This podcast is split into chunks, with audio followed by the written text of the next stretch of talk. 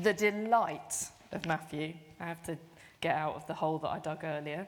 Um, and we are in for a treat. Matthew has been really excited about this um, sermon series, but particularly about today. Um, and so he's, yeah, there's been a lot of uh, joy and reflection that has gone into this. So I'm really looking forward to it. So I'm just going to pray for. Matthew. You're going to have to. Yeah. Pressure. Lord Jesus, I thank you so much for Matthew. I ask that you take all of his preparation and all of his work and enable us to hear more of you and just see afresh what you want us to see. Amen. Amen. Nothing like a good build up. Well, we can't begin to talk about a series on whole life discipleship without thinking about what discipleship is and who we're trying to be disciples of. And in Jesus' time, um, there was this whole um, educational system um, to be a Jewish disciple. And they started really, really young. Um, one of the ancient Jewish documents, the Talmud uh, or Talmud, um, says that children began their education uh, in the Torah, the first five books of the Bible, um, when they were six years old. Well, I don't want to get into the realms of pride, but we start young church at five here. So we're doing a bit better. Um, and the whole focus on this system of education was the memorizing of the Torah, was the learning by rote, particularly in an oral tradition where things were passed on orally, of the Jewish scriptures, so that they became a part of you. And it was a system where you had to be the best of the best to progress on to each level. So between 6 and 10, you had your first um, block of education where you were memorizing the Torah, and then if you were good, you would move on to the next block of your education. And at every stage, you had to be the best of the best until you got to the stage where you would seek out a rabbi. Now, you would only get to this stage if you were the most elite if you were the highest student in the class. If you were a bit dodgy, if you weren't um, good academically, you wouldn't get anywhere close to this point. But if you were, you could go and try and be taken on by a rabbi, a Jewish teacher, and become one of his disciples. And when you rabbi, the rabbi would cross examine you to, to ascertain your knowledge to find out how well you knew your Torah. And they would ask all sorts of difficult questions like, how many times does a certain word appear in the book of? And you should know it like that. It was that, it was that um, intense. And every wannabe Jewish disciple waited to hear two Hebrew words, lek hakeri, come follow me. And if the disciple heard these words, they would leave their family and their home village or town, and they would follow the disciple, and they would follow the rabbi. And whatever the rabbi would do, the disciple would try and emulate it. The way um, the rabbi would teach, the disciple would teach. The way the rabbi would pray, their style of prayer and spirituality, the, the disciple would seek to embody. And there's this um, expression about being covered in the dust of your rabbi. Such was the close relationship between disciple and rabbi.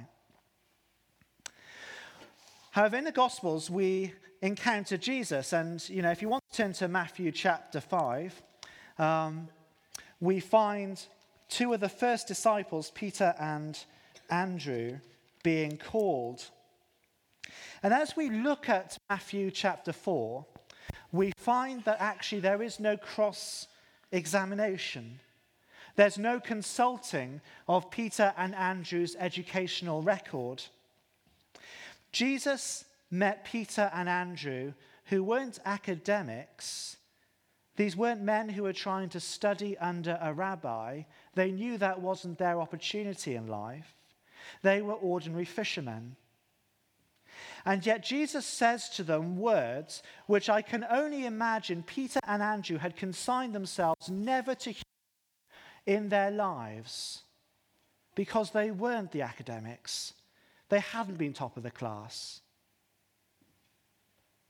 And yet Jesus says to them, Come, follow me. Someone like him, someone like Jesus, would say to Peter and Andrew, Come, follow me. I wonder how overwhelming that was to hear those words from Jesus spoken to Peter and Andrew. Jesus called them to follow him, and nothing other than Peter and Andrew's willingness to respond was necessary. And in the book of Revelation, we read the words, um, we read these words of invitation from Jesus. Those whom I love, I rebuke and discipline. So be earnest and repent. Here I am. I stand at the door and knock. If anyone hears my voice and opens the door, I will come in and eat with that person, and they with me. There's the invitation by love extended by Jesus to you and me. So I wonder if we can pause. I wonder if we can just and take a moment to recall that point of invitation in our own lives, where over time or at a critical point, we hear his own invitation speaking into our lives and our willing response, just like Peter and Andrew, to up sticks and follow Jesus. So let's just pause and thank God for those moments.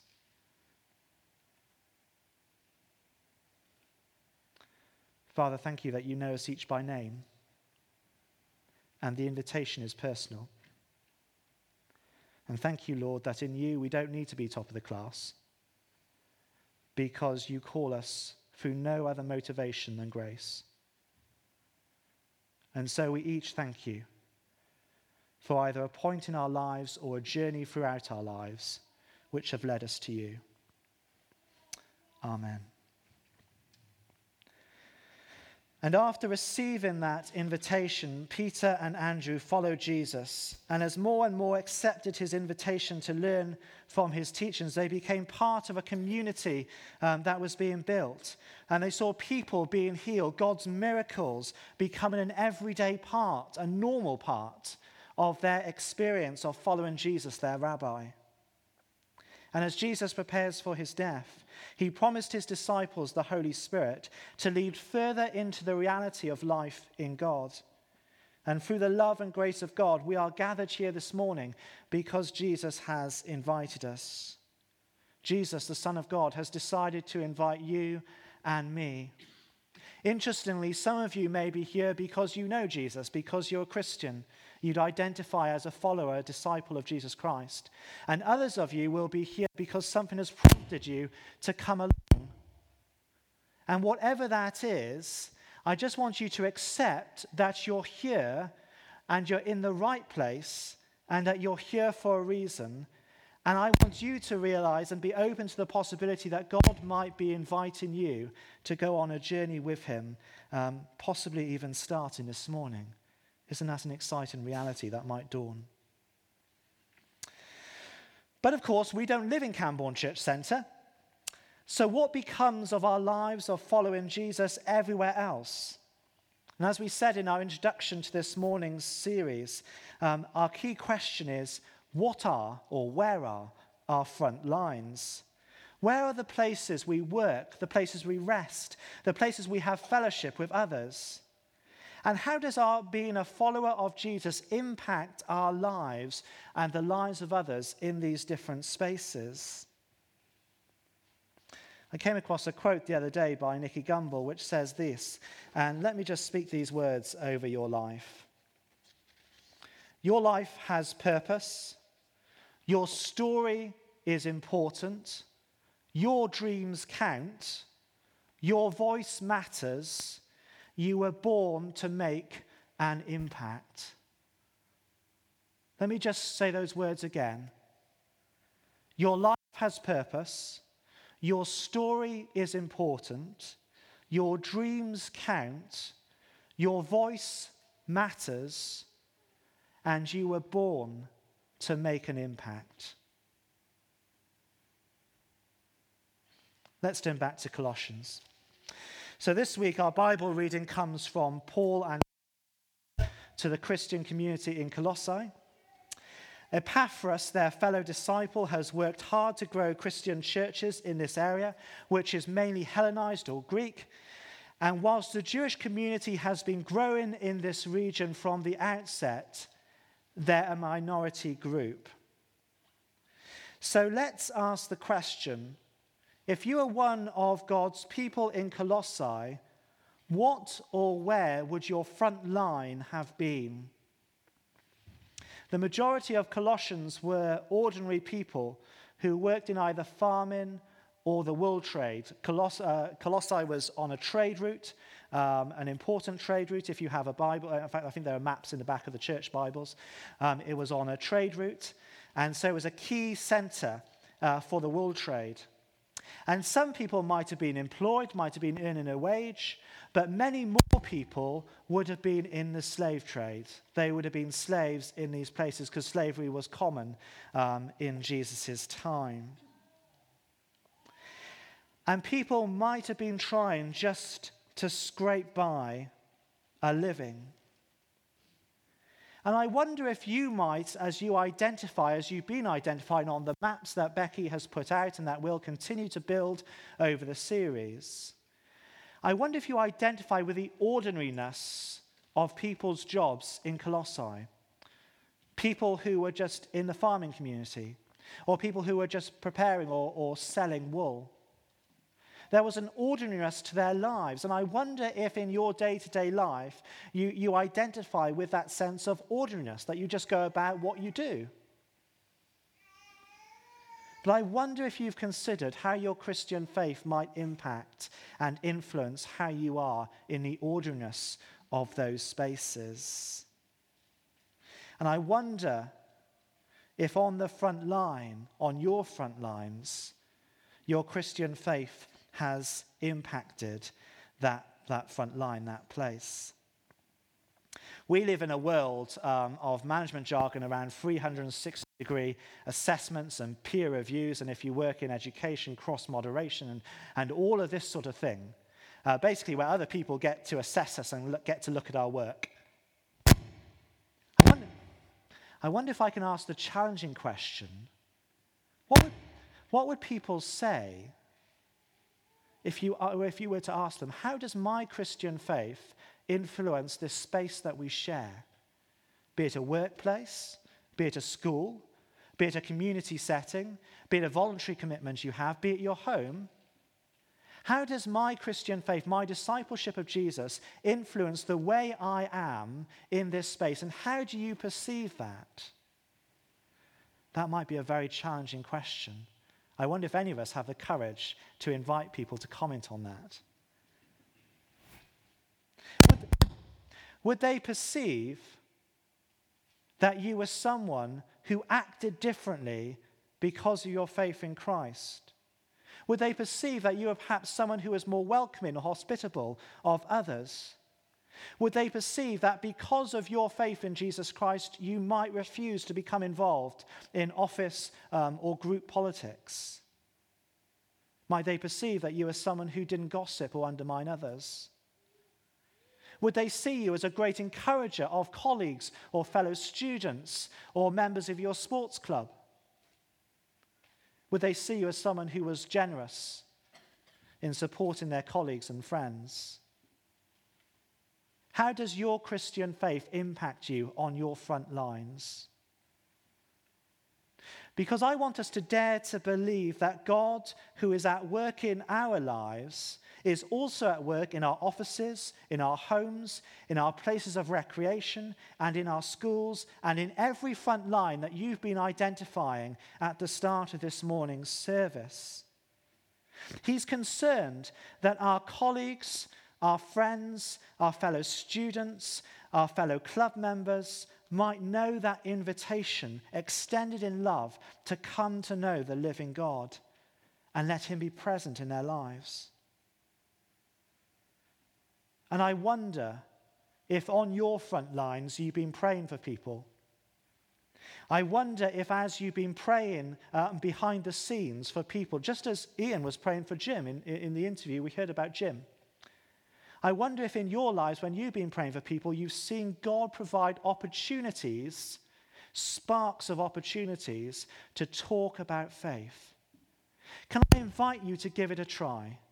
As you intentionally begin to pray for your front line, as you intentionally begin to pray for people on your front lines, I shouldn't say this, but I would bet, I wouldn't, but I, I would imagine, that's a better expression, that God would provide opportunities to talk about Jesus.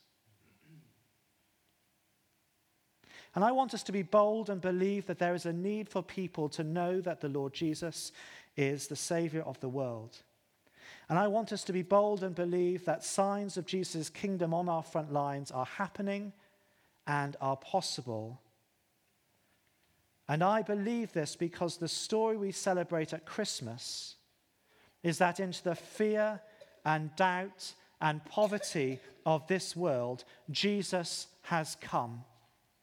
Into the uncertainty of office restructures and charity funding, into the fears articulated of loneliness and debt and concerns over relationships, into the doubt of people who believe themselves to have no significance in any place Jesus has come.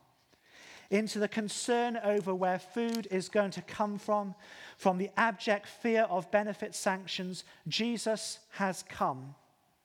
Jesus has come into our world and into our front lines and is transforming them.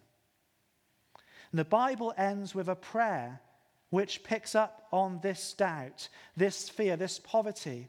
The prayer is quite simple. It's one you might want to adopt for your own prayer lives, and it's this Come, Lord Jesus. Come, Lord Jesus. Some translations say, Even so, come, Lord Jesus.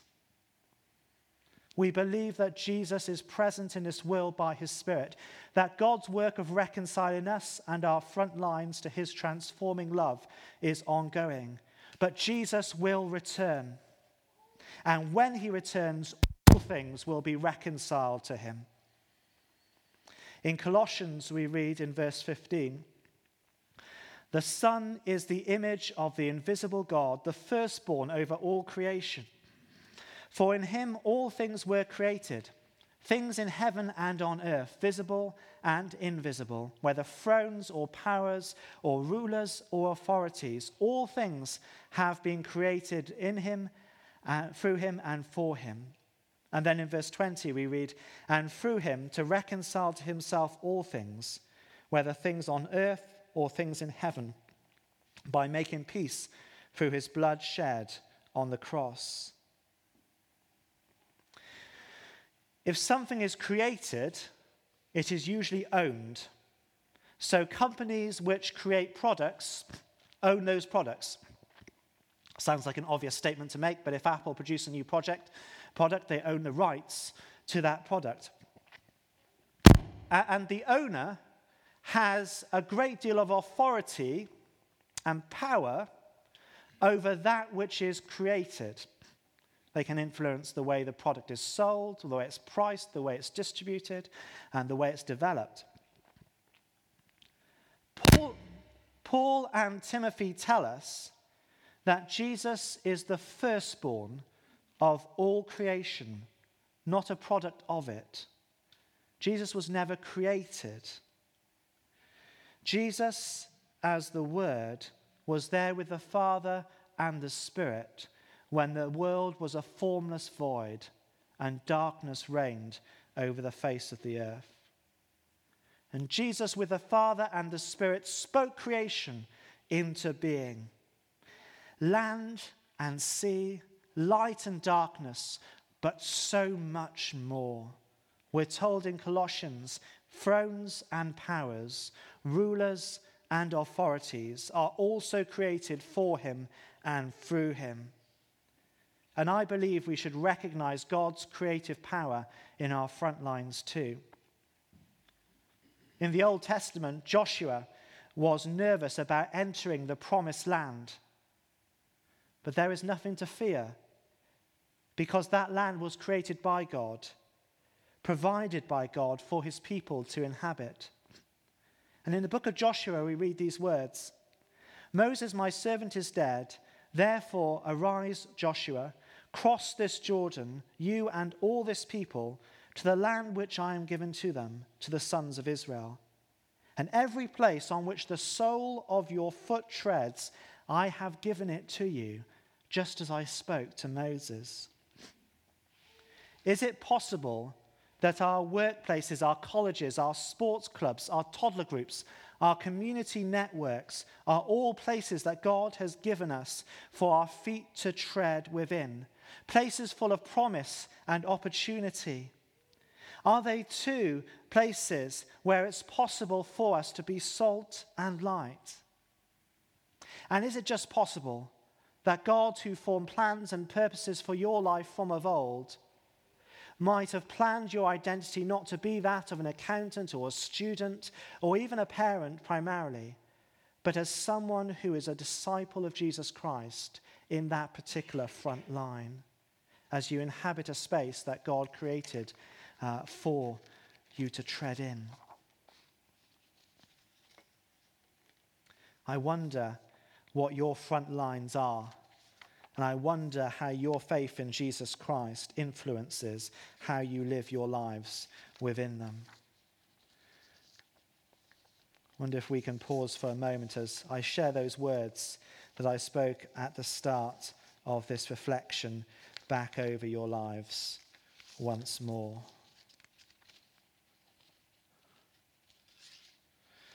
Your life has purpose your story is important.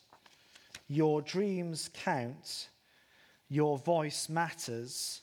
You were born to have an impact. And I'm going to personalize those words for us now, and I'm going to say my, but I want you in your own way, um, in, in, the quiet of your hearts and minds, to say my as well as I, as I read those words just one last time.